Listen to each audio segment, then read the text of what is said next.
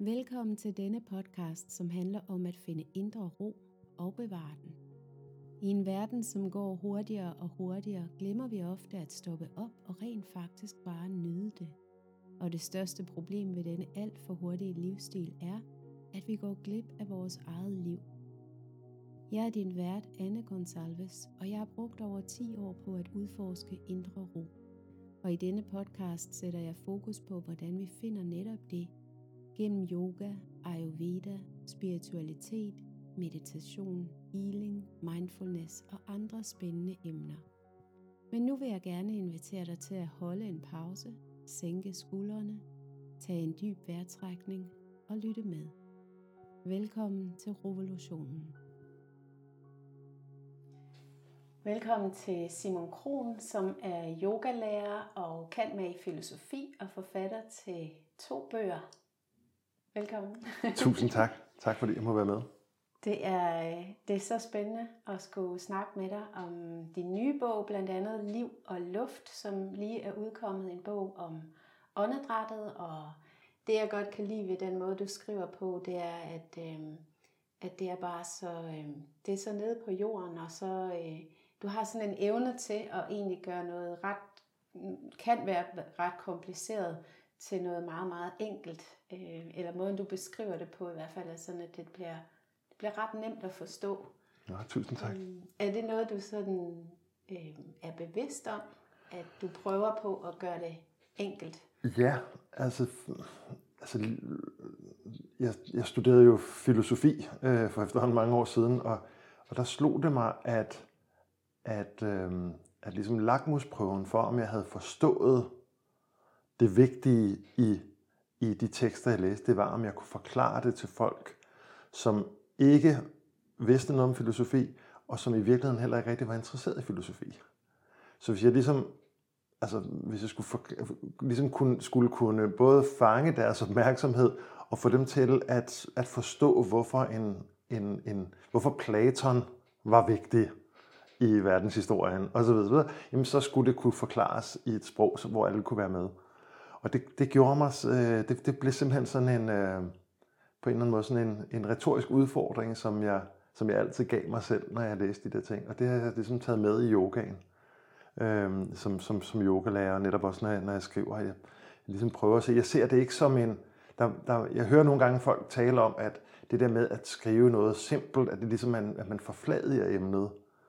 Og jeg, og det, sådan, sådan tænker jeg meget lidt. Øh, jeg tænker ligesom, at hvis noget er, er for komplekst, så er det snarere vores viden, der er vores forståelse, der er noget i vejen med. Mm. Øhm, og så er det klart, at nogle gange er der nogle emner, som bare er døde komplekse, og kun for, for fejnsmækkere og fysiologer i det her tilfælde om vejrtrækningen. Men, øh, men generelt så, så er det jo ikke rocket science, og det bør kunne forklares på en måde, så, så man ikke bliver hægtet af, så det ikke bliver indforstået og, og, og mærkeligt. Ja. Jeg synes faktisk, det er en kunst at kunne skrive på sådan en enkel måde, så alle kan være med. Fordi ellers så kunne det måske være meget nemt at skrive en bog for kun for yogalærer. Og, og blive sådan helt øh, indforstået, nørdet med ja. det. Ja. Øhm, kunne du tænke dig at fortælle lidt om din egen baggrund? Ja, det vil jeg da gerne. Jamen, øhm, jeg er jo øh, i talende stund er jeg 46 år gammel øh, og bor her i København sammen med min, øh, min dejlige kone og vores to små piger. Og, øh, og øh, jeg lever af at øh, undervise yoga. Jeg har gjort det efterhånden øh, 20 plus år. Og, øh, og så øh, har jeg den her, øh, den her, øh, den her grad i filosofi, som, øh, hvor jeg fokuserede på, i mine studier, ret hurtigt begyndte at fokusere på den indiske filosofi. Øh, fordi jeg dyrkede masse yoga på det tidspunkt. Så det blev ligesom det, der, der, der fyldte det hele. Så jeg tog til, til Indien og studerede på et indisk universitet, og tog så til, til Australien for at, for at tage en, en, en, på det tidspunkt en af verdens vildeste yogalæreruddannelser, som, også som led i min, min universitetsuddannelse. Og, tog til USA for at studere med nogle, nogle fantastiske lærere og så videre. Så det er ligesom, altså jeg havde aldrig set det komme i virkeligheden, det her med yoga. Jeg synes, det var spændende, men altså mest af alt, så, startede jo til yoga for at, for at imponere en pige i sin tid, ikke? Og så, og så tog det ene det andet, og, så, ja. og pludselig så er det det, jeg øh, åbenbart bruger mit liv på. Men så din vinkel ind øh, til yogaen, udover at imponere en pige, det var også øh, yogafilosofien? Ja. Jamen det startede egentlig øh, på samme tid med, at jeg begyndte at studere filosofi, og, og så, øh, og så øh, dyrkede jeg øh, yoga, og så øh, spillede jeg sådan nogle indiske trommer. Øh, og så øh, på et tidspunkt, så tænkte jeg, at hvis jeg skal blive god til de her trommer, så bliver jeg nødt til at tage til Indien. Og, og så øh, fik jeg så arrangeret det sådan, at jeg kunne øh, fik sådan et, banke sådan et udvekslings... Øh, øh, ophold øh, op. Øh, det sted, hvor, hvor, hvor, hvor de bedste trommelærer i Indien er. Og så tog jeg derned et år og læste så filosofi på et universitet, og så spillede de her trommer. Og så skete der jo desværre det, at øh, en, efter meget kort tid dernede, fordi jeg øvede jo hele dagen, øh, at jeg fik seneskedhindbetændelse. Så jeg kunne simpelthen ikke spille. Og så var det ligesom de to andre ting, jeg var der for, det var så filosofien og den indiske filosofi og, og yogaen. Og så var det det, der kom til at fylde. Ja.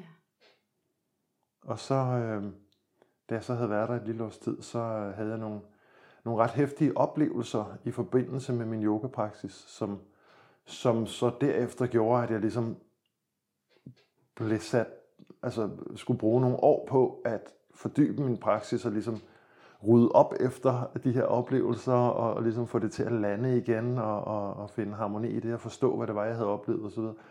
Og da jeg så ligesom fik hovedet op over, over, over, over overfladen øh, nogle år senere, så øh, gik det op for mig, at, at yoga fyldte, fyldte hele mit liv, og det var det, jeg lavede fra morgen til aften. Og så, så var det ligesom, så var det ligesom sådan, det var. Ja, ja. Så og det er sjovt, du siger det, fordi at det, det her med, at, at yoga fyldte hele dit liv, og at det er, du laver det fra morgen til aften, når øh, rigtig mange jeg møder, som måske øh, ikke er så, hvad skal man sige, øh, sådan helt indspist i yogaens verden, de, når de hører om yoga, så tænker de, at det er de fysiske øvelser, jeg laver ja. øh, en gang om ugen i yogastudiet eller i fitnesscenteret. Og for rigtig mange, måske størstedelen af Danmarks befolkning, så er det ligesom yoga. Det er de her fysiske øvelser, vi kan lave solhilsen, vi kan lave krigerstillinger og da, da, da. Øh, men det var jo ikke det, du lavede øh, hele dagen igennem. Så, øh, så hvordan har yogaen, eller fylder yogaen i hele din hverdag? Hvad er det for nogle elementer, der, jamen, der dukker øh, op? Jamen, jeg, jeg, det, altså det, er jo, det, er jo, det er jo det, der... Øh, det er jo på mange måder, og, og man kan sige, den, den moderne, den moderne yogament, øh, i hvert fald øh, i mit tilfælde, sidder jo mange timer om dagen foran computeren. altså nu sidder jeg og skriver de her bøger, ikke? Det har jo, hver af dem har taget to år at skrive, hvor det har været det primære, jeg har lavet.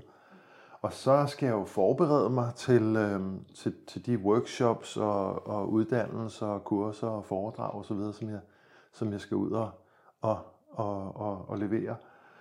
Og, øh, og der var en masse administration i forhold til altså, fakturer og koordinering med arrangører og elever og folk, der stiller mig spørgsmål. Og så er jeg med i nogle, nogle sådan, øh, en gang med, med nogle forskningsprojekter, hvor der også er en del, øh, der skal laves med det. Ikke? Og, og så er der selvfølgelig min daglige praksis øh, på den ene eller den anden måde. Øh, og, øh, og så er, der, så er der studierne.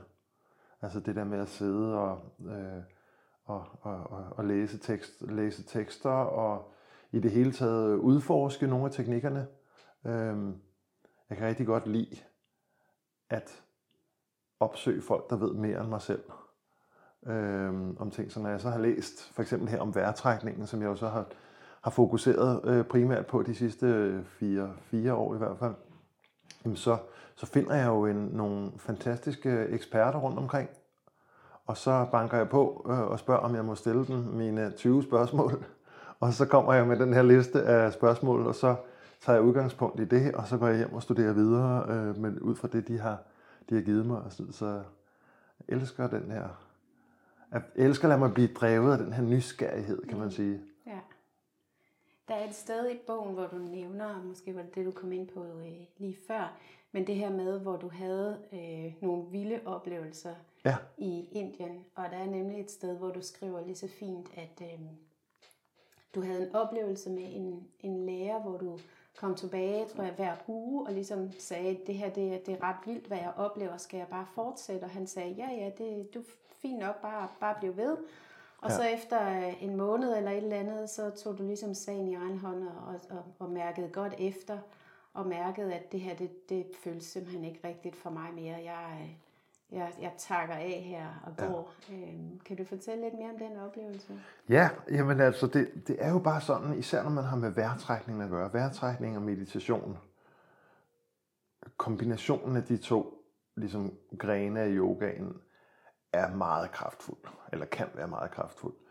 Og, øh, og det kan give nogle, øh, det, det er lidt som om, de ender, det ender at, at rokke ved grundindstillingerne i, i, i sindet, øh, og ender øh, ligesom øh, fjerne, eller i hvert fald igen også rokke ved, ved nogle af de forsvarsværker, vi stiller op, op øh, i, i os selv i vores liv.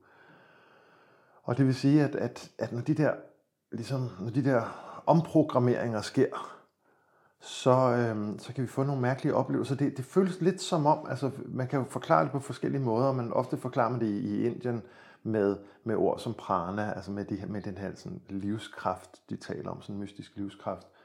Men jeg kan egentlig på en måde bedre lide, eller i hvert fald lige så godt lide, øh, at tale om, at, det, at når man får de der mystiske, de der nye oplevelser i kroppen, når man ændrer på grundindstillingerne, så får man nogle, kan man få nogle nye sansninger. Og det er som om, at sindet forstår ikke, hvad for en, hvad for en hylde den skal ligge på. At den, der, der, der sker noget nyt. Du oplever dig selv på en ny måde. Du oplever din krop på en ny måde. Der, den er en ny indstilling. Der er nogle nye neurale, øh, neurale øh, baner øh, i spil. Og så er det som om, at, at, at, øh, at, at hovedet begynder at, øh, at, øh, at gætte eller digte eller et eller andet. Og, så, så pludselig så oplever man sig selv som værende 100 meter høj, øh, eller fjerlet, eller som om det hele øh, kilder, eller det hele brænder, eller man er iskold, eller alle sådan nogle mærkelige øh, oplevelser. Og de kan være, øh, de kan være lidt, det kan være lidt voldsomt. Og der oplevede jeg så med den her, med den her lærer, han gav mig de her teknikker, og, og jeg fik sådan de her daglige øh, oplevelser af sådan nogle, sådan nogle øh, lykketilstande, sådan nogle lykke, der skyllede igennem, og det var helt forrygende. Men når jeg så landede for de der lykketilstande, så kom der så også sådan et, et, så, så- sådan et, et, et efterslæb af, noget, af, af ængstelse eller angst direkte. Og, øh, og så var det så, hver gang jeg så spurgte ham om det der, så sagde han, at det er bare, it's a good sign, Con- just continue. Og det var ligesom hans eneste svar på det der. Og jeg havde ligesom behov for at høre, at han sagde, ved du hvad, vi fortsætter lidt endnu, og så ser vi, eller justerer lidt på praksis, eller sådan. Men det der med, at han bare blev ved med at sige, det er et godt tegn. Hvor jeg havde det sådan lidt, jeg var sådan faktisk lidt, lidt utryg ved, ligesom, altså, går det her for hurtigt? Fordi jeg tænker, når man ender at rokke ved, ved grundindstillingerne, så, så, så skal man gøre det varsomt. Og, så, og nogle mennesker kan, kan måske gøre det hurtigt, men man ved jo ikke rigtigt, hvad der ligger derinde. Og når man er inde og rokke ved for, for, for, fortrængninger og for, hvad der ellers er af forsvarsværker, så, er det sådan, så, kan, så kan sådan en, en, en yogalærer ikke sidde der og smile og bare sige, jeg ved ikke, hvad der er derinde, men just continue. Altså, så må man ligesom, så må man ligesom kigge lidt på det, på individet og, og, og, og, og, og, og lirke lidt med det, på en måde udforske det lidt, øh, og det, det, det synes jeg ikke, han gjorde. Så øhm, det var virkelig den oplevelse, den første oplevelse, hvor det gik op for mig, at, at, at man selv har en ansvaret. Mm. Og det lyder jo som en tosset øh, og meget simpel og meget lige til øh, øh, øh, opdagelse, men, men kan man sige, når du går traditionelt til værks med, med, med yogaen, så er det faktisk ikke det, man får at vide. Eller, men så får du at vide, du skal finde en guru, du skal finde en, en lærer, og så skal du gøre, hvad læreren siger, læreren ved bedst. Ja. Det er jo ligesom tonen i Indien. Ja. Og, øhm, og der, der, der, var det meget, der var det en god opvågning, ligesom at sige, okay, Ja. Til syvende og sidst, så er det mit ansvar, det er ikke lærerens ansvar at passe på mig. Og det kræver både som, som lærer, at man, hvis man underviser i yoga eller åndedræt eller, eller andre ting, der ligesom, jeg godt lide din beskrivelse af, at det kan gå ind og pille ved, ved grundindstillingerne, og så skal man jo, når alt bliver kastet op i luften, så skal sindet jo også finde ud af, hvor skal jeg placere ja. alle de her ting på, hvilke nye hylder skal de ligge, for ja. at jeg kan, man kan jo ikke være deroppe og svæve hele tiden, man er også nødt til at falde på plads på et eller andet Præcis. tidspunkt. Men det kræver også, at du som underviser øh, kan, kan holde øh, et space for, ja. for vedkommende, et Præcis. trygt og, og sikkert ja. rum. Ikke? Ja. Øhm, men, og det synes jeg også, det er interessant, det du nævner med det her med den traditionelle måde at blive undervist eller indvidet i yogaens univers på, som jo har været øh, i Indien i hvert fald, det her med at finde en guru, og, og så følge den guru i, øh, i tygt og tyndt. Ja. Og, og det var også sådan, jeg startede for måske snart 20 år siden, eller sådan noget, hvor, hvor jeg også netop tænkte, jamen det skal være, nu følger jeg bare denne her guru, eller denne her retning. Ja. Øhm, og så inden for de seneste år især har vi jo set guruernes fald. Ja. Øh, og jeg tror da, at det er kommet som en overraskelse for mange, men også at det er måske for mange, der har udøvet yoga i mange år, uanset om man har haft en indisk guru, eller man ja. har kommet det samme øh, yogasted her i Danmark. Øh, det kræver altså også noget at ligesom sige, jamen jeg stoler på min egen ja. kraft i, i det ja. her, min egen dømmekraft, og Ja. Og det er måske ikke alt, jeg lige skal følge. Nej, præcis. Det kræver virkelig meget. Ja. Ja, og der tænker jeg også, at der er sådan en, det, det, det, er en, det er en at, at på en eller anden måde, at, at, at, at der skal ske en, en udvikling i den traditionelle måde at, at se yogalæreren, i stedet for at tænke, at yogalæreren ved bedst, punktum. Så det, nej, yogalæreren har nogle erfaringer, som du ikke har endnu, mm. eller som du ikke har haft. Du er ikke gået, du har, yogalæreren har gået, har gået vejen før dig, men yogaland bør også vide, at din vej ikke er den samme. Så det er sådan lidt, det, det er vigtigt at kunne, du kan ikke gøre det selv, for det, når du får det her, så bliver du nødt til ligesom at have yogalæreren at tale med og spare med og om det, og sådan, er det her noget, er det godt, eller hvad fornemmer du, og hvad sker der, og hvad for nogle teknikker, og hvordan skruer jeg op og ned, hvordan relaterer jeg til det her, og så kan yogalæreren så bruge sin erfaring til at sige, hey, prøv, prøv at gøre sådan, prøv at gøre sådan, og så lad os se, hvad der sker. Men, men, øh, men, men, men det bliver nødt til at være en, et samarbejde. Mm. Det kan ikke være en, et, et, en, en, et diktatur eller en, et, et diktat. Ikke? Og og der, der tror jeg bare, at der er mange også øh, yogalærer, de her guruer, som de har virkelig... Altså man må også tænke, tænke, tænke det sådan, at, at for det første kommer mange af de her lærere jo fra, fra en kultur, hvor at guruen, det, der er det sådan, det er. Og det er også sådan, de selv har set deres egen guru. Men så er det også på en eller anden måde, de får den jo også udleveret af, af eleverne. Elever, der bukker og skraber og ser de der guruer som, som, øh, som nærmest som guder. Ikke? Og, og jeg tænker, det må være svært ikke at blive ikke at blive skør, eller ikke på en eller anden måde. Eller at, at noget af det der, det stiger der til ja, hovedet, ikke? Så... man begynder at tro på det oven i ja. købet, ikke? At ligesom, jeg, jeg er der måske også lidt guddommelig, og så videre, ikke? Og så, ja.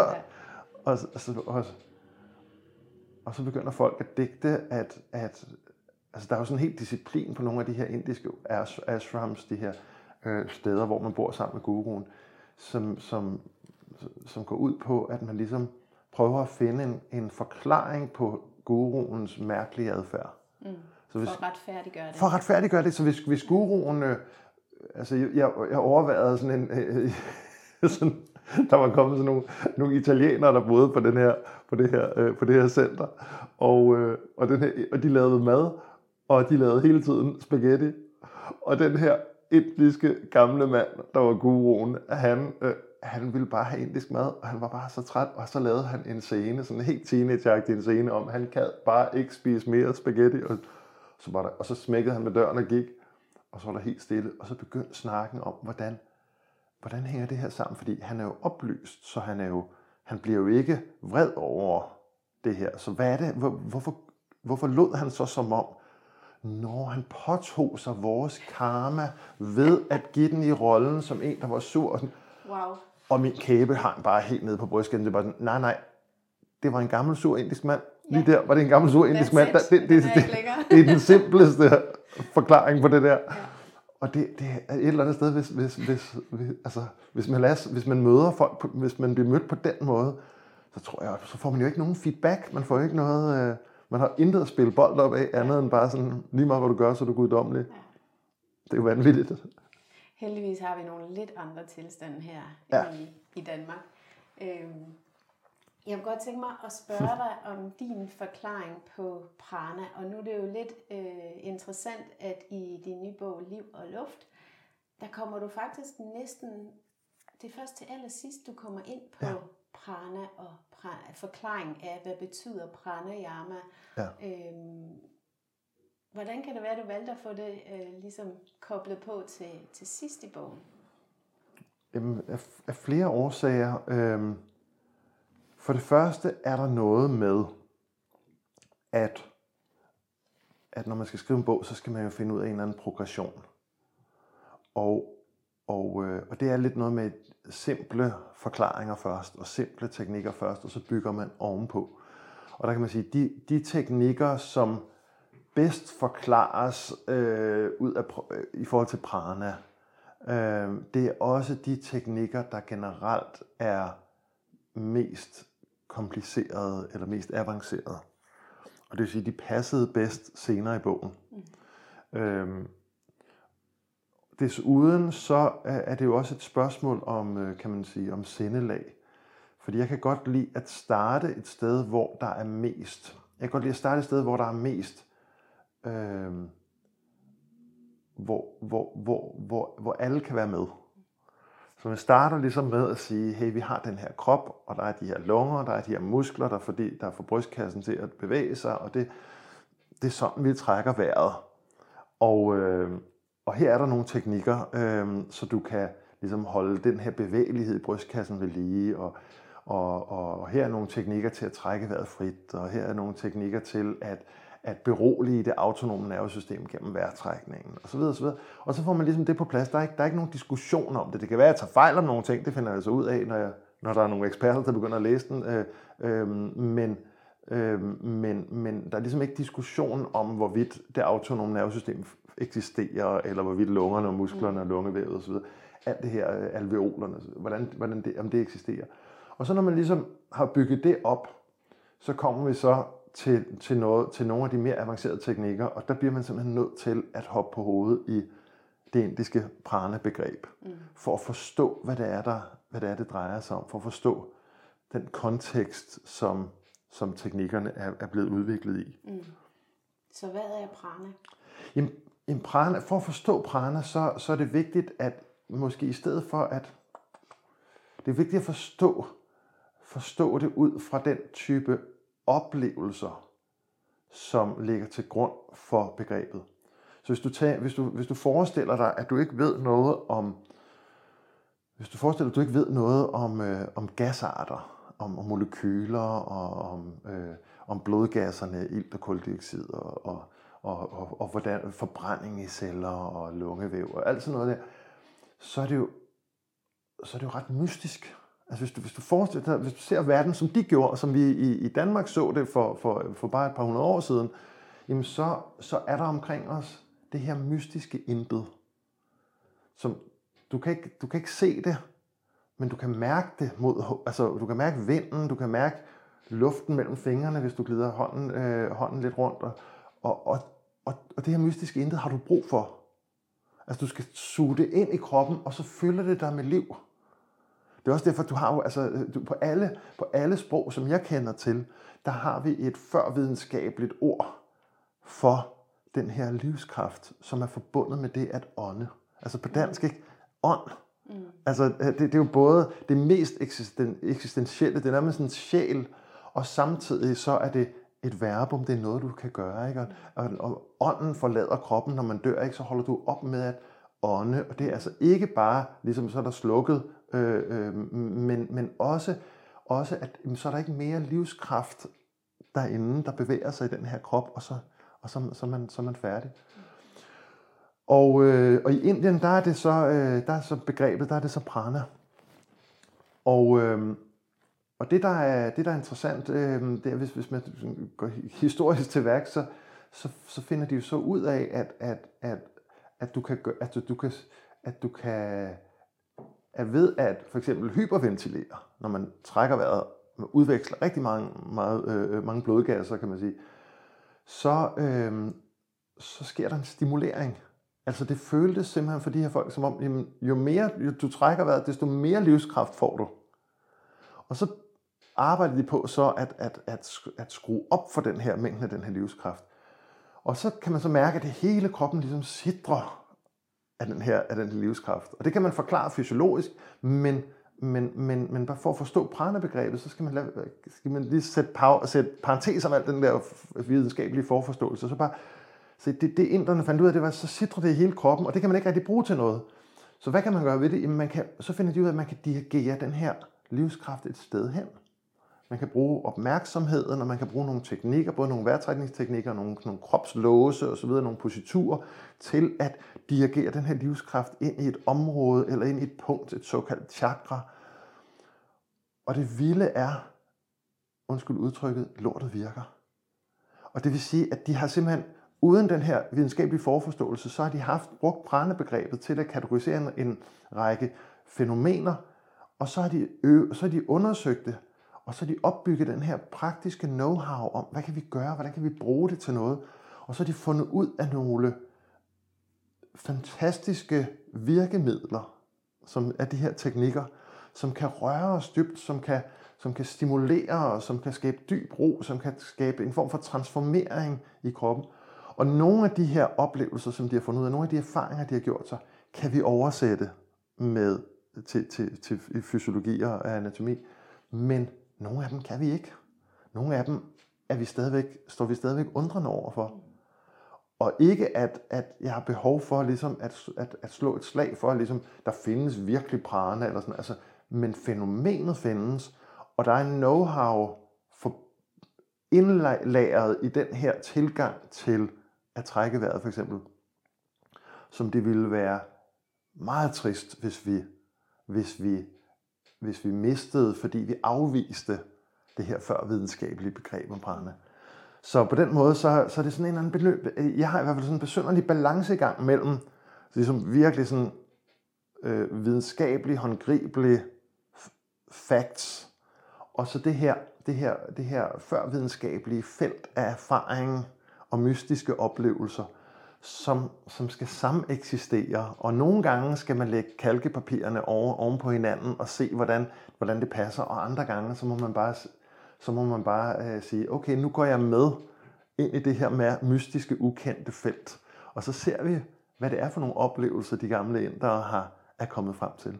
Og som du siger, hvis skidtet virker, ja. så, så, så skal man jo heller ikke afskrive det. Nej, Men man ser jo også på mange, rigtig mange områder i dag, at med vores, øh, hvad hedder det, alle de muligheder, vi har i dag for at afprøve ting, øh, og, og hvad hedder sådan videnskabelig bevise, jamen, det ser man jo også inden for mindfulness eller inden for Ayurveda, ja. hvor mange øh, i de senere år, hvor meget øh, sådan videnskabelig forskning, der er blevet lavet på for eksempel rigtig mange Ayurveda ja. øh, eller ting inden for Ayurvedaen, hvor man kan sige, okay, det har lige nogle tusind år på banen, så der er, sådan, der er rigtig mange erfaringer, ja. der, der ligger bag det her, at man har holdt fast i nogle bestemte måder at gøre tingene på, fordi man har oplevet igennem generationer af, af erfaringsgrundlaget her, at det her, det virker altså. Ja. Og så er det interessant nok også, at vi i dag kan sige, at der er nogle videnskabelige beviser, eller vi kan gå ind og efterprøve eller afprøve det her.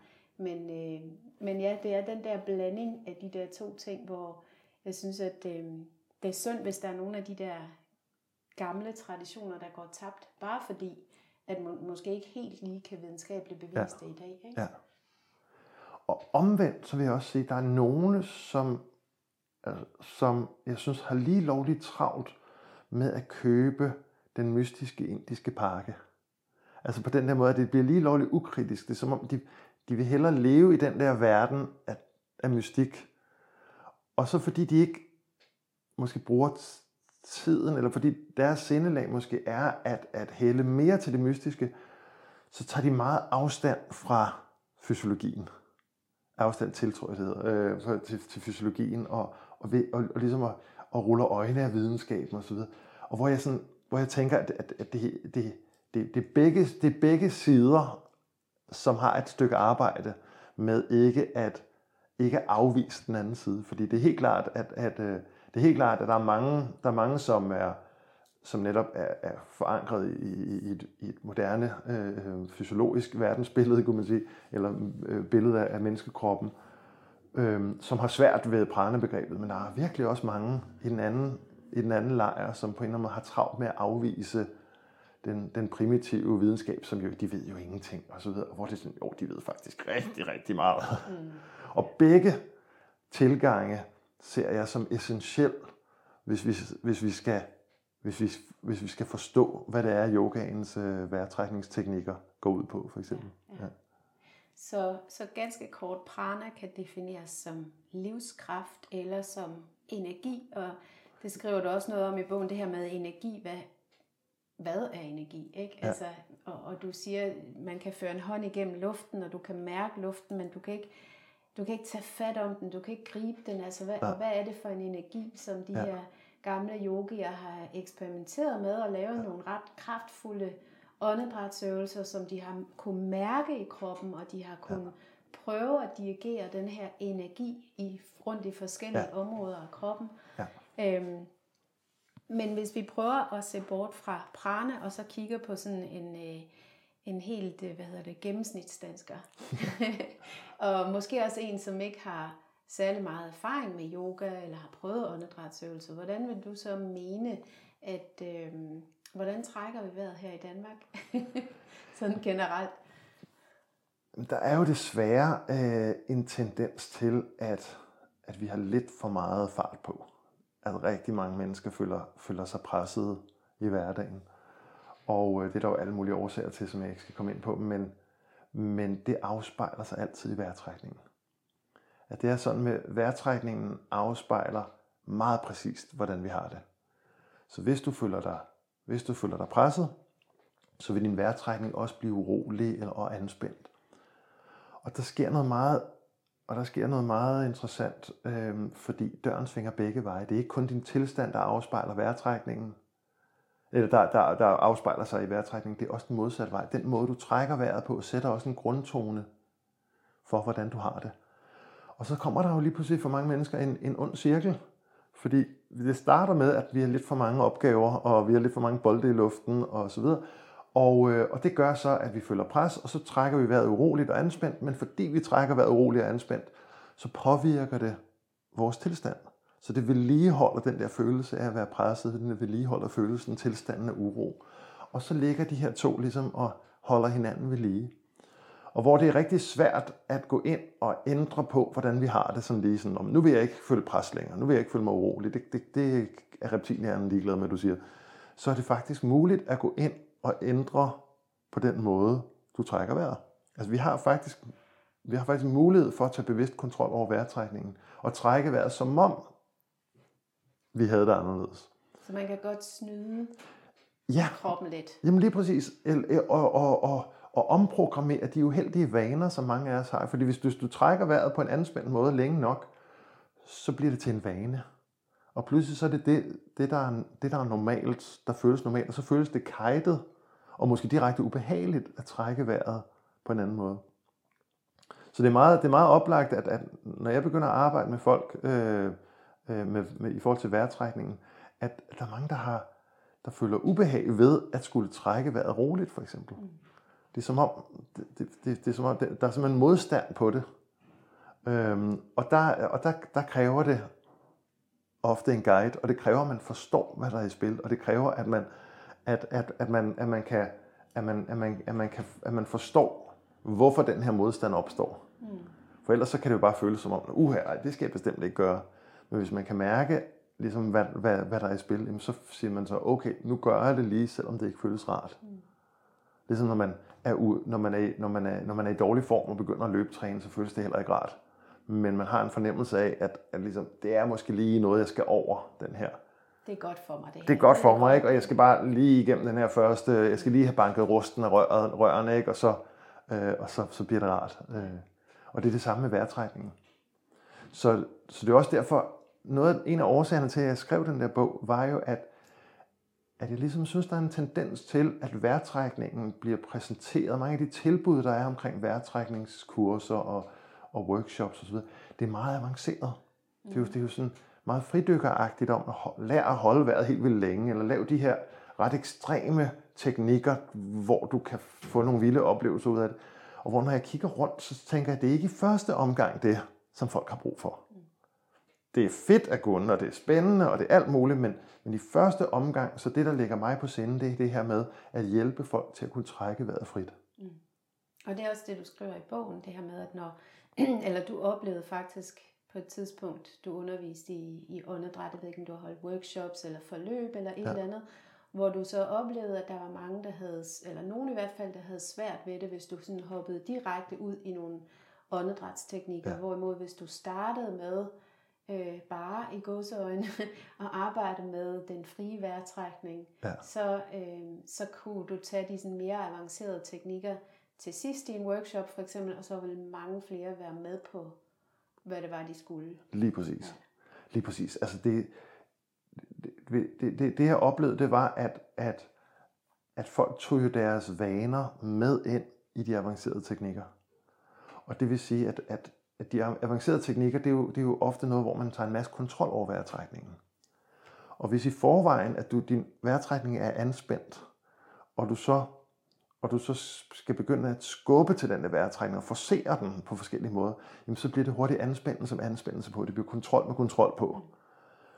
Hvor hvis man først lærer at, at slippe kontrollen, lærer at mærke, hvad der egentlig sker derinde, lærer at mærke, øh, lære sine egne mønstre, tendenser at kendes. Og det, er, det kan lyde øh, avanceret, men det er det faktisk ikke. Det er jo bare sådan noget så simpelt som, at der er mange, der går og suger maven ind hele tiden.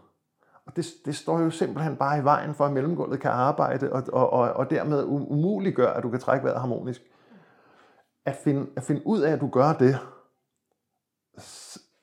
åbner jo, giver jo en helt anden tilgang til vejrtrækning. For så kan du, kan du ligesom, okay, nu skal jeg lige huske, når jeg laver den her øvelse, at, at gøre maven blød, for eksempel, eller i hvert fald holde op med at trække maven ind.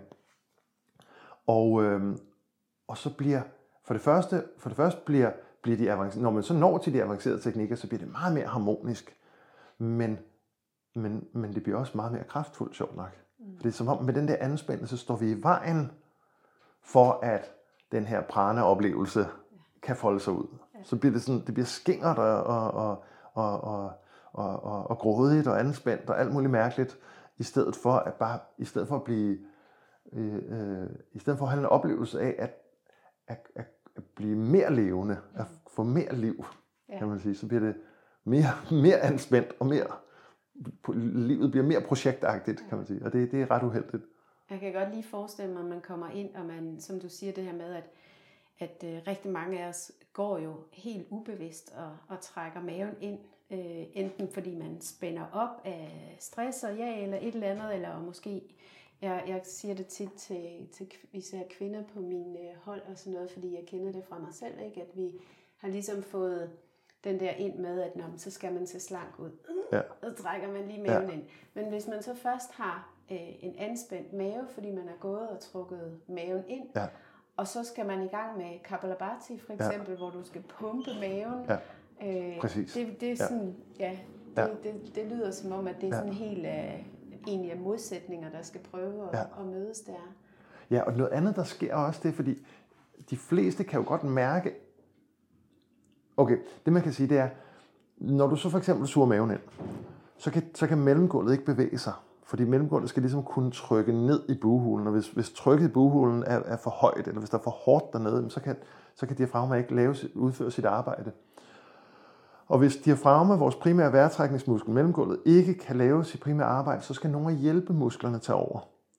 Og de, de er rigtig gode til at hjælpe, men de er ikke lavet til, de er simpelthen ikke designet til at stå for det primære arbejde. Og det vil altid føles anspændt, når de skal gøre mere arbejde, end de er lavet til. Så føler vi os anspændte, og så føles det uroligt og ubehageligt at trække vejret. Og det, det, der så sker, det er, at folk mærker, hold op, min vejrtræning sidder helt op i brystkassen. Jeg skal prøve at få den ned i maven.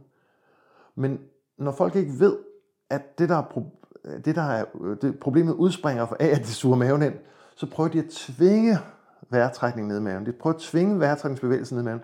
Og det svarer til, at du har sådan en knyttet næve, og så skal du åbne den der næve, og så i stedet for at bare afspænde de muskler, som, som holder den samlet, så prøver du med den anden hånd at tvinge fingrene åbne.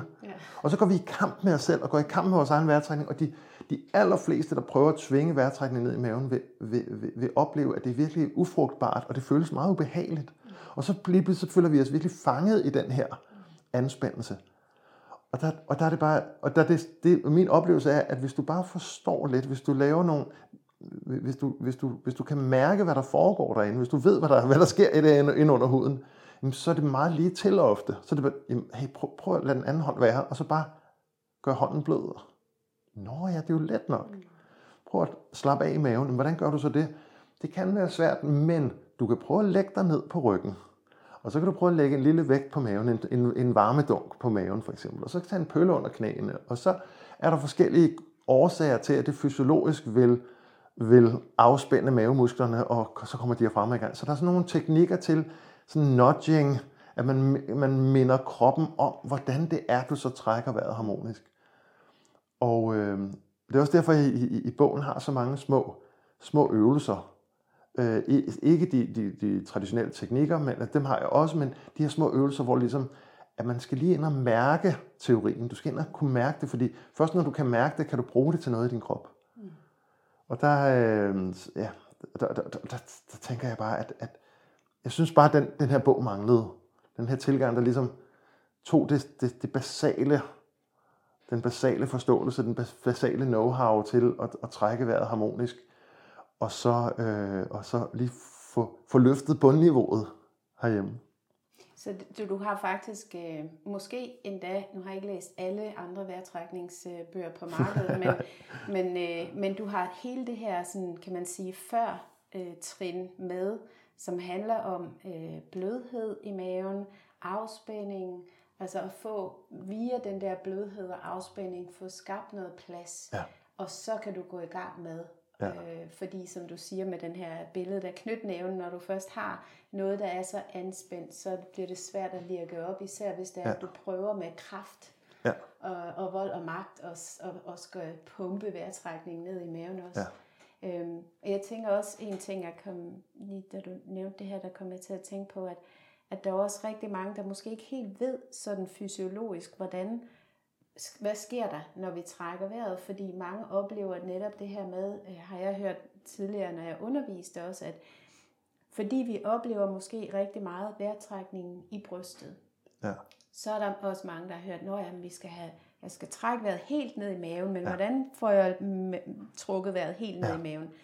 Hvad er det, vil du ikke lige forklare, hvad er det, der sker med øh, diafragma og så videre, fordi jeg har nogle gange hørt, at folk de tænker, jamen det, det går jo opad, fordi brystet ja. udvider sig. Ja, der kommer et løft der. Ja. Jamen det, det er jo virkelig det er virkelig ret simpelt. Øhm, du ånder ind, når rumfanget i brystkassen bliver større. Det vil sige, når, når området inde i brystkassen og dermed også lungerne bliver udvidet, så er der undertryk i lungerne, og så suger det luft ind.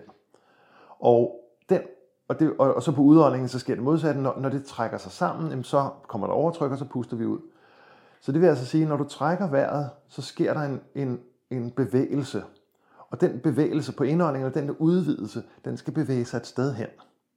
Og ligesom vand og elektricitet, så vil den udvidelse altid bevæge sig derhen, hvor der er mindst modstand.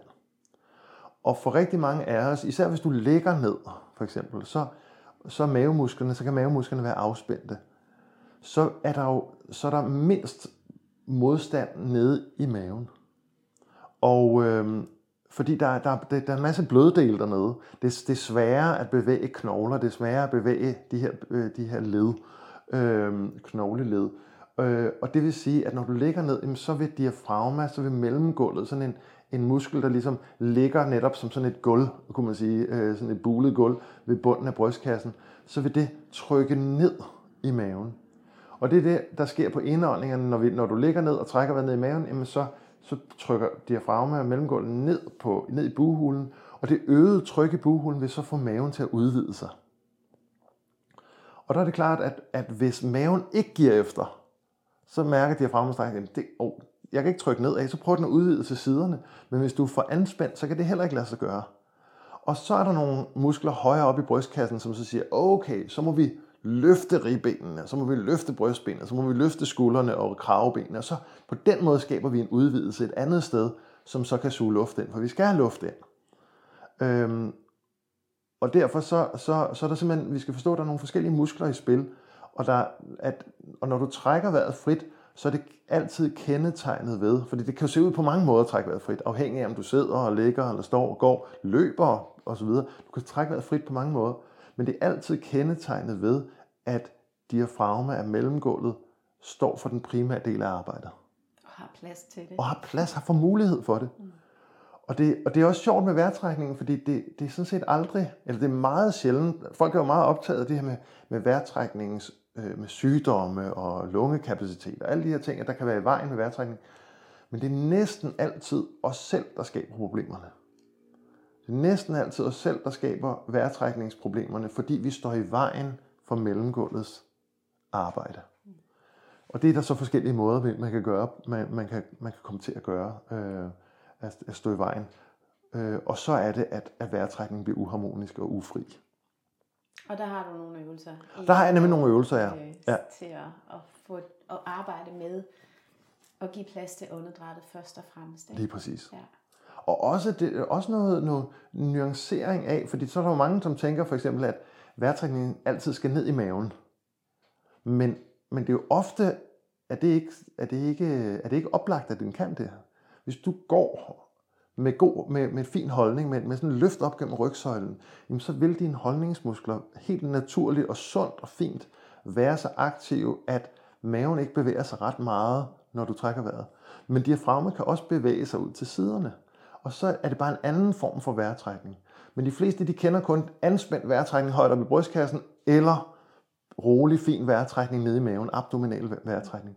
Og det vil sige, at der er mange, der går rundt og tror, at de trækker vejret forkert, når de i virkeligheden trækker vejret super fint. Og den der, og den der tilgang til vejrtrækning gør, at de prøver at tage kontrollen. Så tænker de, at oh, min krop kan ikke finde ud af at trække vejret, og der er alt muligt galt osv.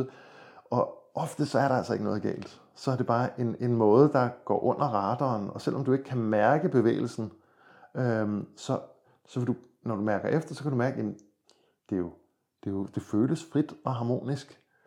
Og så er det i virkeligheden, så er det, så er det vores facitlister og vores, vores, vores mangelfuld forståelse af vejrtrækningen, der i virkeligheden skaber problemerne. Ja.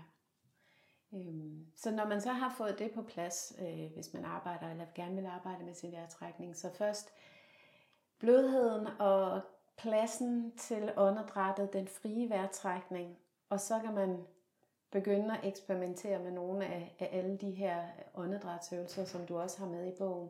Ja, hvis man vil. Hvis man vil, selvfølgelig. For, om, det, og det, og det, det er lidt vigtigt, øh, fordi, fordi det, der ofte sker, det er, at har jeg set, når man laver progression, det er, at, at der opstår en eller anden idé om, at jo længere man kommer i den progression mod det avancerede, jo finere er det.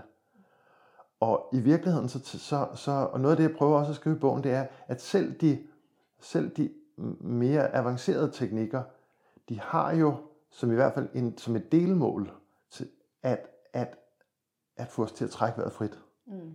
Og det vil sige, det, det, er vigtigt, det er vigtigt at forstå, at når du kan trække vejret frit og harmonisk, så ifølge størstedelen af yogatraditionen, så er du sådan set kommet i mål. Mm. Så er det sådan set, så er det sådan set bare det. Ja.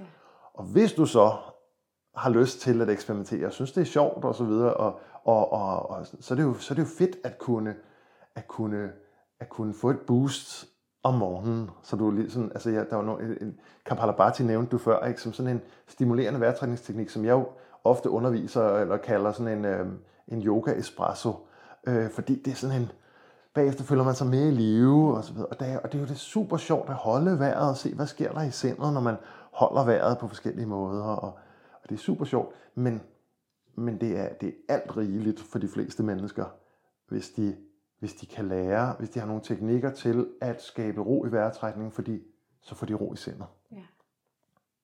Og hvordan sker det så? Jamen det sker på forskellige måder. Altså, øhm, det, altså når vi taler ro i sindet, så taler vi jo altid det autonome nervesystem, hvis vi kigger fysiologisk på det. Øhm, og, og der er både den direkte påvirkning af det autonome nervesystem, som for eksempel, øhm, det er jo meget sjovt at se, hvordan indåndingerne stimulerer det sympatiske nervesystem, det vil sige det, der, stimul- det, der bliver stimulerende, det, der kan ende i en kampflugtreaktion eller stress.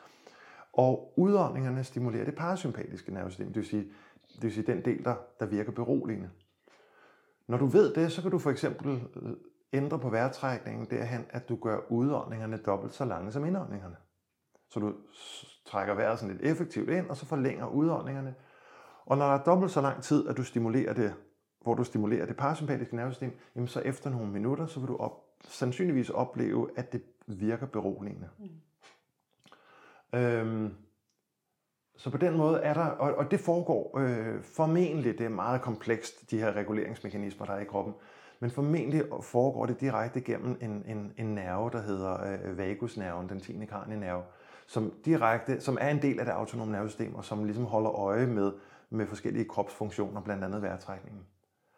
Men så er der også den her del af, af der er også en påvirkning, som er meget interessant, som går gennem et center, der hedder amygdala, og som går igennem, som handler om association, som handler om, at reptilhjernen holder øje med, hvordan du trækker vejret. Og hvis du trækker vejret på en, på en dramatisk måde, så vil reptilhjernen sige, okay, når hun trækker vejret på den måde, så er der, så er der muligvis far på færre. Og så vedligeholder amygdala så et, et, en, en, en øget, et øget alarmberedskab. Hvor hvis du trækker vejret, lidt som en skuespiller, der går på, går på scenen og lader som om, at vedkommende har sådan en, en særlig følelse, så kan du ligesom sætte dig ned, og så kan du trække vejret som om, du var på ferie på en strand med en svensk krimi, øh, og ikke havde nogen, øh, nogen problemer i livet. Træk vejret på den måde. Og så vil Mygdal sige, hold da op, hvis hun trækker vejret sådan, så må der åbenbart være fred og ingen fare. Vi skruer ned for alarmberedskabet. Så alene det der med, det er også det, vi kender, øh, øh, eller blandt andet en af årsagerne til, at det virker rigtig godt at trække vejret dybt og roligt. Mm. Så når du er ved at eksplodere øh, øh, i, i, i raseri i en eller anden situation, eller du kan mærke, at nu begynder det at køre, stikke af for dig, jamen så bare det der med at, at tage en, nogle gange skal der bare sådan tre dybe, rolige vejrtrækninger til. Så er det som om, at, som om du, du, du, du, som om du, du brister den der fortryllelse, du, eller brister den der øh, presballon der, mm. og så mm. pludselig så husker kroppen, nå ja, der er jo faktisk ikke så slemt det hele, og så falder man til ro igen. Så på den måde, så er der, så er der, så er der de her flere måder, det påvirker, og en ting er i hvert fald, øh, en ting er i hvert fald sikkert, vejrtrækningen er en af de mest effektive måder at regulere det autonome nervesystem på. Det bliver ofte regnet for at være den hurtigste måde at påvirke det autonome nervesystem på. Så det er altså en, for der er jo mange måder, der er mange teknikker, som forskellige systemer og så, og så videre, øh, og terapeuter bruger til at regulere nervesystemet. Men vejrtrækningen, det er som om, den, den har sådan en direkte passage. Mm. Og, øh, og der, der er virkelig noget at hente. Og det er også derfor, det kan gå så stærkt nogle gange. Både den ene og den anden retning. Både den ene og den anden vej, ja. ja, ja. ja. Men det er også det, jeg synes, der er så fantastisk, når man, man behøver jo ikke at være yogi, man behøver ikke at være vejrtrækningsekspert. Jeg, jeg plejer også at sammenligne det med, de fleste af os kender det her med, at man lige er halset efter bussen eller noget, ja. og, eller der er sket et eller andet, øh, hvor man sådan kan mærke, at vejrtrækningen sidder helt oppe, og så de fleste af os kender den her impulsive, jeg tager lige en dyb vejrtrækning, og så kan vi mærke roen igen. Ikke? Ja. Øhm, og som jeg også nævnte for dig tidligere, så har jeg allerede lært min lille datter det her med lige at lægge hånden på hjertet, og så, og så en lang udånding. Ja. Øh, fordi det bare ja. virker så egentlig et, et ret nemt trick at tage med, kan man sige, men som, øh, som jeg tror de fleste kender den der impulsive trang til lige at tage en dyb vejrtrækning, ja. når man føler sig stresset eller lige har halset efter bussen, men måske glemmer vi, eller er vi ikke klar over, at vi kan bruge det, mange Præcis. af os. Ikke? Præcis. Mm. Ja, og der er også noget i det her med, at når vi øger alarmberedskab, så får vi jo på et helt primitivt niveau digtet en historie om, at der er fare på færre. Og når der er fare på færre, så, så skal vi jo kæmpe eller flygte. Og derfor kan det nogle gange forekomme sådan mærkeligt og, og, og sådan kontraintuitivt for reptilhjernen, at man skal til at berolige nervesystemet. Det svarer til, at, at, at øh, prøv at forestille dig, at, du, at, du, at, du, at der er sådan en, en, en, en cirkel af rockere rundt om, der, der står og svinger med kæder og kigger på dig og kommer og ser troen ud og kommer tættere og tættere på. Og så får du sådan en idé om, jeg lægger mig ned og laver en kropsscanning, eller jeg tager et par dybe vejrtrækninger, og hvor nogle gange sådan, så, det, kan der, så kan det ske, at, at, at det simpelthen backfire i, i, i, i systemet, fordi så siger reptilhjernen, kan du, kan, kan du komme i gang, du skal kæmpe, kæmpe, kæmpe eller flygte osv. Så nogle gange, når vi så prøver at trække vejret roligt, så, så er det, at vi får nogle reaktioner på det.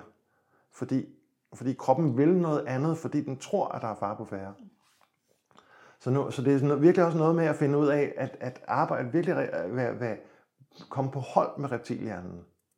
Og lære den at kende, og så ligesom være den voksne i, i selskabet, der så siger, okay, lige nu så kører det for reptilhjernen. Nu prøver jeg at lave den. Nå, okay, det kan du ikke lide. Okay, fint, vi dropper det, vi dropper det, intet problem. Så prøver vi det her. Og nogle gange, så skal der noget, nogle, nogle, så skal der nogle ting, nogle ting til, som, så, altså, øh, så det er også derfor, at når jeg underviser vejrtrækning, så, så har jeg ikke bare én teknik, som jeg giver til alle. Fordi det lander forskelligt hos folk, afhængig af, hvordan deres reptilhjerne reagerer, og deres bagkatalog af erfaring osv. Hvis jeg for eksempel, for eksempel underviste jeg engang øh, en, som havde været ude for en nær drukne oplevelse, og hver gang, at der var noget med vejrtrækning, så sad skuldrene helt op om ørerne. Øh, det var så, så, så, så hårdt. Og der er det klart, der, så, så skal man være kreativ. Så det er sådan, jeg kommer gerne med sådan en helt palette af, af, af, af beroligende teknikker og teknikker til, at, at vejrtrækningen kan flyde frit. Og så ser vi, hvad der virker bedst for den enkelte. Mm. Bare sådan en ting som at lægge sig ned på gulvet, og så svinge benene ud til den ene side, så man ligger med en drejning i overkroppen for eksempel. Det kan være noget af det bedste for at sætte folks vejrtrækning fri.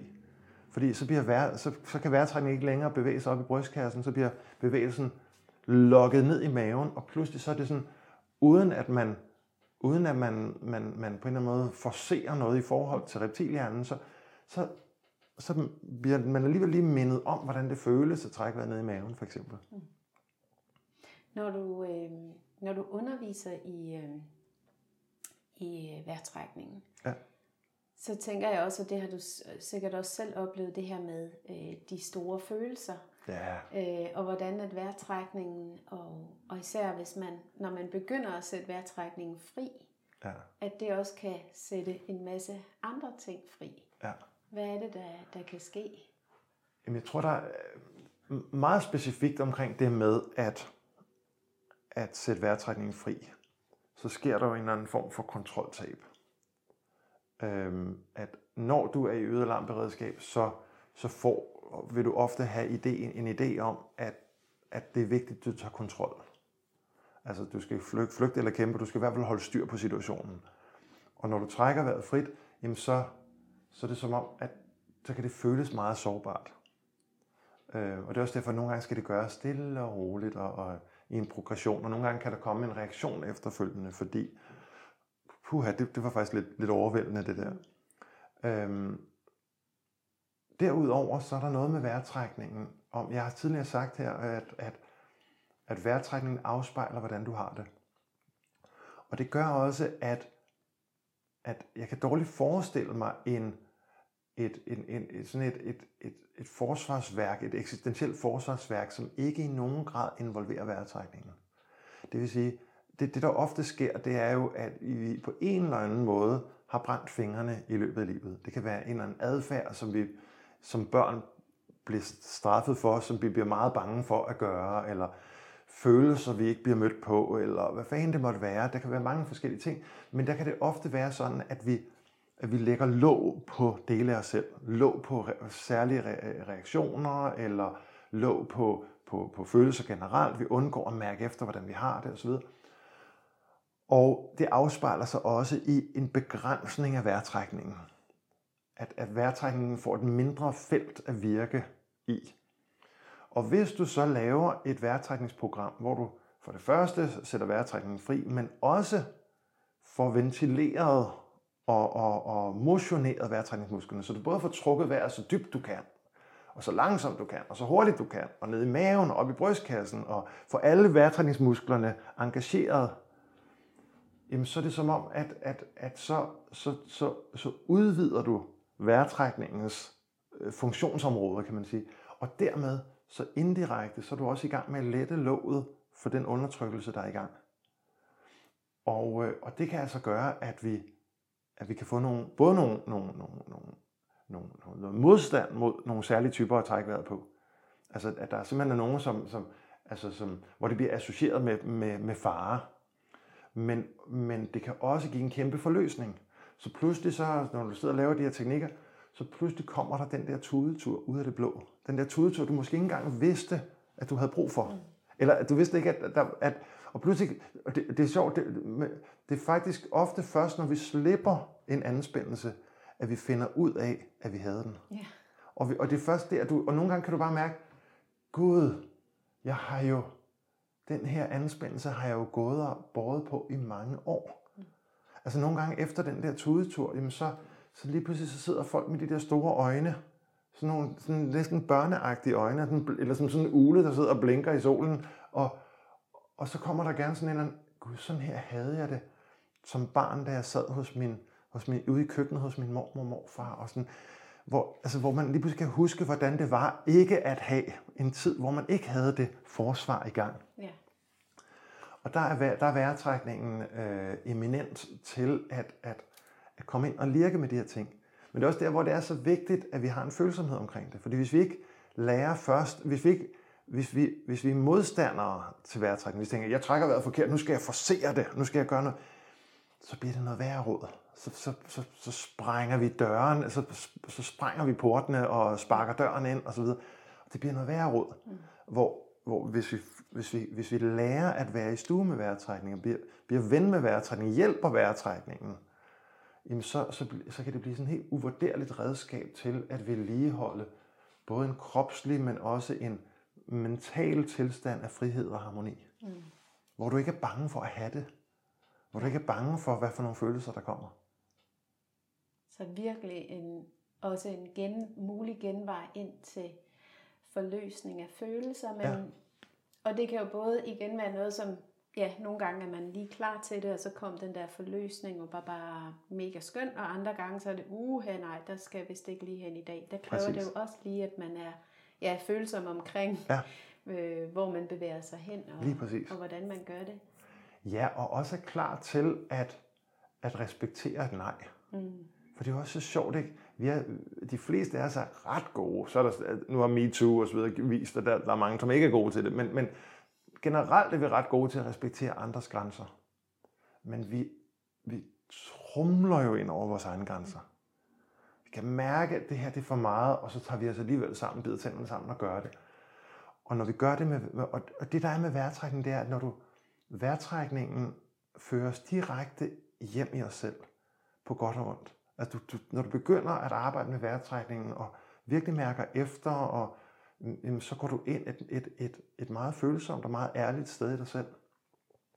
Og der kan vi altså hurtigt komme til at, at overskride vores egne grænser, hvis vi ligesom så, nu er der de her forsvarsmekanismer, de skal bare væk, og nu hyperventilerer dem for at få dem til at gå væk. At det kan blive voldsomt, og, og ofte så, øh, og, og det nytter ikke noget ofte at overskride grænserne, fordi så, det er godt, at du får en tudetur, men så bliver du bare retraumatiseret, og så finder, finder kroppen ud af, bare, så bliver kroppen forskrækket, og så har du bare bestyrket kroppens idé om, at, at der skal du altså ikke ind en anden gang. Så det der med at sige stille og roligt, så okay, du vil ikke den her, vi, vi, vi, vi tager den ikke lige i dag, nej, måske i morgen. Nej, eller også noget med netop at, at kunne være kreativ. For, for eksempel har jeg lagt mærke til, at der er mange af de her, når folk får de her reaktioner, så kan man sige, okay, nu stop lige en gang, bare så du lige viser kroppen, at du respekterer nejet. Mm. Godt. Og så prøv nu en gang at se, om det gør en forskel, hvis du laver teknikken med åbne øjne, for eksempel. Fordi ofte så er det ligesom, kontroltabet bliver for stort med lukkede øjne. Okay, nå, nå det, kan du, det var bedre, men okay, så prøv at lade være med at forlænge udåndingerne helt så meget, men bare en smule mere end indåndingerne, eller, eller, eller lad være med at, at trække vejret helt så dybt, eller hold vejret halvt så lang tid, eller hvad det måtte være, eller lav den kun to gange i stedet for fem gange. Eller, ja. så, og så doserer man og finder ud af, hvad det er, øh, reptilhjernen øh, øh, bryder sig om, og hvad den ikke bryder sig om. Og det er som om, at når reptilhjernen opdager, at du tager den seriøst, så bliver den også mindre bange. Så, det, så, får den mere, så er der mere tillid, og så pludselig så det at, det at, det at gå ind og arbejde med vejrtrækning, det bliver ikke så dramatisk eller farligt. Eller sådan. Og så kan der blive åbnet op for nogle flere Ja, ting. så lige ja. præcis sådan, okay, der er en voksen derude, som, ja. som, passer, som, som respekterer mig, som passer ja. på mig. I forhold til det her med at, at arbejde med, øh, nu har vi talt om den frie vejrtrækning og alt det her med at give plads, og hvis vi sådan øh, kigger lidt på nogle af, af alle de her, så de gamle yogiske pranayama øvelser, som du også har med i bogen, så øh, handler det jo om, at man kan sige, at der er fire trin i sådan en vejrtrækningsøvelse. Ikke? Der er indåndingen, der er pausen efter indåndingen, så er der udåndingen, og så er der pausen efter udåndingen. Hvad er meningen med de dele? Og måske især for folk, som ikke er vant til at lave åndedrætsøvelser, hvad er så meningen med at holde pauser? Øhm, jamen altså, det, øh, som regel, så for eksempel, så virker det stimulerende. Når, vi har set, hvordan det virker stimulerende på indåndingerne, og hvordan det virker beroligende på udåndingerne. Og som regel er det sådan, at når du holder vejret efter en indånding, så virker det stimulerende. Det vil sige, at det sympatiske nervesystem bliver stimuleret. Og når du holder, øh, holder en pause efter, i hvert fald efter, mm, efter en almindelig udånding, når udåndingen stopper af sig selv, så kan det virke meget beroligende.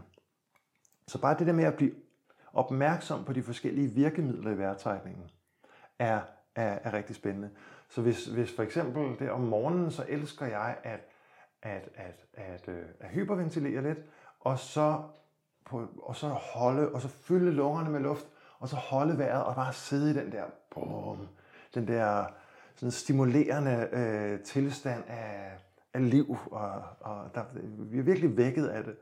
Hvor det vil jeg ikke gøre om aftenen, for eksempel. Så vil jeg jo, så vil jeg jo snarere så vil jeg snarere sige, okay, øh, hver gang, hver gang øh, kroppen har åndet ud, så giver jeg lige plads til en naturlig pause, og så lader jeg mig ligesom hvile i den der pause for enden af udånding, hvor vejrtrækningsmusklerne er afspændte. Øhm, så en ting er, hvad vi kan bruge det til, men når vi bliver bevidste på vejrtrækningens forskellige faser og dele, så kan vi også i højere grad opdage de, øh, de dårlige vaner, vi har. Fordi der er faktisk rigtig mange, som trækker vejret på en måde, hvor de kommer til at holde vejret efter indåndingen. Man kalder dem gerne at, øh, sukker. Altså det er folk, som, som går rundt og sukker. Så det lyder sådan her. Mm.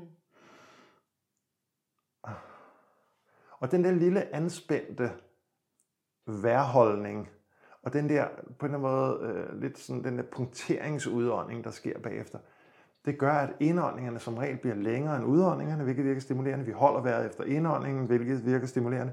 Og med andre ord, vi går rundt og trækker vejret på en måde, der hele tiden prikker til det sympatiske nervesystem. Og det går under radaren på folk. Folk ved ikke, de gør det.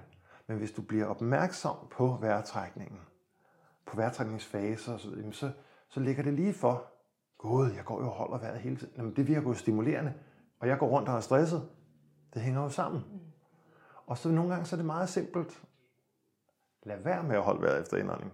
Og så vender man sig til, så kan man lige omprogrammere det. Tager gerne lige lidt tid, eller når, når du så føler dig anspændt, så bemærker du, at du gør det, og så kan du lige justere lidt på det, og tage, minde kroppen om, at den ikke behøver holde vejret der. Mm. Så man kan begynde at regulere. Jeg tænker netop det der med, at der er mange, der måske holder uden at de er klar over det, men holder vejret efter en indånding, og måske har det noget at gøre med, at det er den her følelse af, at jeg kan ikke få luft nok ind.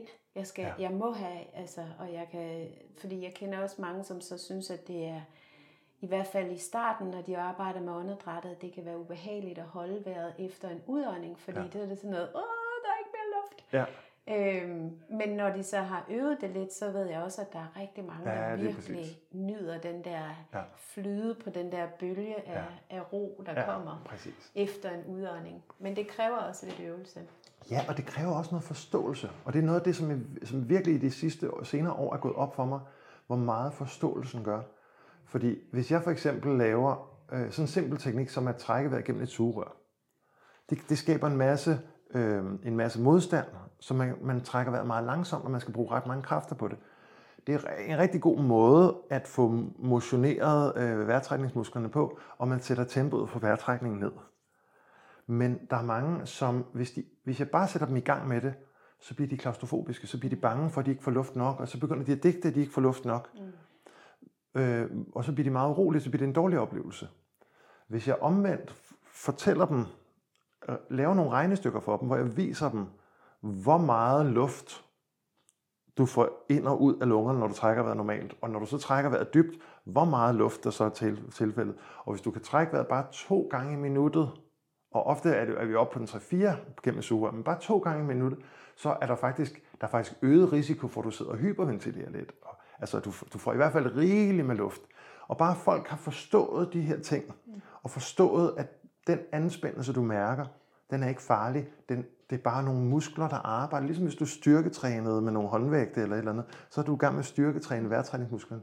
Når de så får den her forståelse, så er, der, så er der stort set ingen, der får en dårlig oplevelse. Fordi de ved, hvad der sker, og derfor så bliver de ikke urolige. Mm. Og, der, øh, og der synes jeg bare, det er, det er for vildt, at, at, noget, der er så vigtigt for vores velbefindende, for vores, vores tilstand, at vi ved så lidt om det. Mm. For der sker faktisk noget, noget andet, der er meget spændende. Når vi så ved noget om det, så er det sjovt nok ikke kun hovedet, der bliver klogere. Det er også kroppen, der bliver klogere. For det er ikke bare sådan, det er ikke sådan, at så skal du gå og huske på din vejrtrækning. Nu skal jeg lige kontrollere om min vejrtrækning også. Det er som om, når du så forstår det, så er det som om kroppen siger, Nå, det er da egentlig spændende. Det, så lader jeg da bare være med at suge maven ind, eller så lader jeg da være med at holde vejret der. Så bare det at forstå, bare det at læse bogen uden at lave teknikkerne, ved jeg, for mange, altså allerede har jeg fået flere tilbagemeldinger fra folk, der siger, nu skal jeg til at lave teknikkerne, men jeg læste den bare lige igennem først. Og jeg kan allerede mærke, mm. at min krop trækker vejret mere harmonisk. Ja. Så allerede der er en større bevidsthed ja. og opmærksomhed på ja. åndedrættet. Ja, og en krop, som på en eller anden måde også bliver klogere. Mm. Det er fascinerende. Ja. Jeg kunne godt tænke mig at høre øh, dig, hvad, øh, hvad sådan dit vigtigste tip til at finde indre ro? Ja, fedt. Øhm, jamen det, det, øh, der vil jeg i virkeligheden, der vil jeg i virkeligheden øh, sige to ting. For der er altid noget af det, som jeg kan blive, som jeg kan blive ked af, når jeg deler mine beroligende teknikker med folk.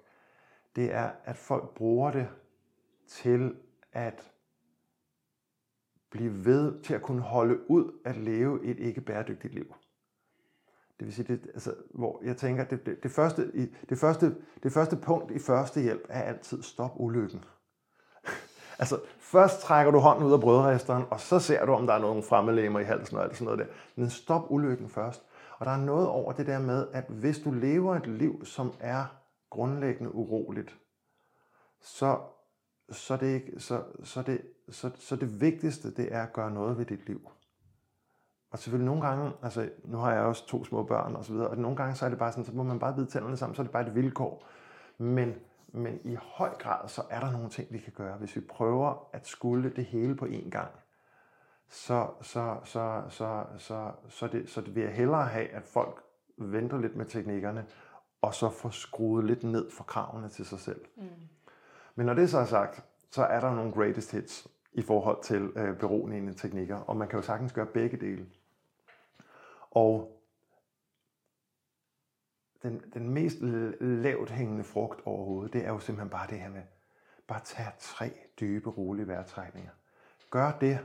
Bare, bare, det, bare, det, bare, de, bare de 30, 30 sekunder, det tager, eller 20 sekunder, det tager, så er verden jo en anden bagefter for de fleste af os.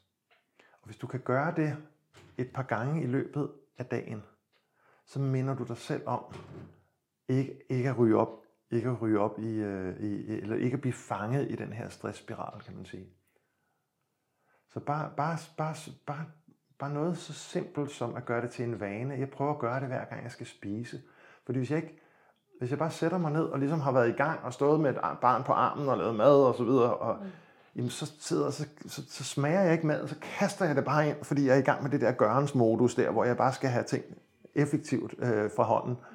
Hvis jeg lige trækker vejret dybt tre gange bare, åh, så kan jeg spise stille og roligt. Mm. Det, det, det vil være, det, det, det er i hvert fald, synes jeg, et rigtig godt sted at starte. Ja, og måske flette det ind sådan flere gange i løbet ja. af dagen. Lige ja. En lille pause. I stedet for at gå ud og ryge, så kommer man lige ud og trækker vejret. Ja. og ja, tænk hvis man kunne øh, holde pauser med det også. Det ville ja. være fantastisk at have ja. det flettet ind på arbejdspladsen. Ja. Tusind tak for din tid Og øhm, til jer, der lytter med, der vil jeg bare anbefale at købe Simons nye bog, der hedder Liv og Luft. Træk vejret frit med yogaens teknikker. Og øhm, tak fordi du delte al din viden her. Selv tak, det var en fornøjelse at tale med dig. Og jeg vil lige sige, at hvis det der med at læse en bog ikke er noget, som, øh, som du bryder dig om, så er jeg faktisk på vej her om, om en time, skal jeg være i et studie ude i Vandløse, hvor jeg skal indlæse bogen som lydbog. Fedt. Så den kommer også snart som, øh, som lydbog. Ja, fantastisk. Ja. Men tak fordi jeg måtte være med. Tak. Tusind tak, fordi du lyttede med til Revolutionen. Hvis du vil læse mere om mit online-univers, yogauddannelser og yoga-retreats, og tidligere afsnit af podcasten, så klik ind på min hjemmeside anegonsalves.com.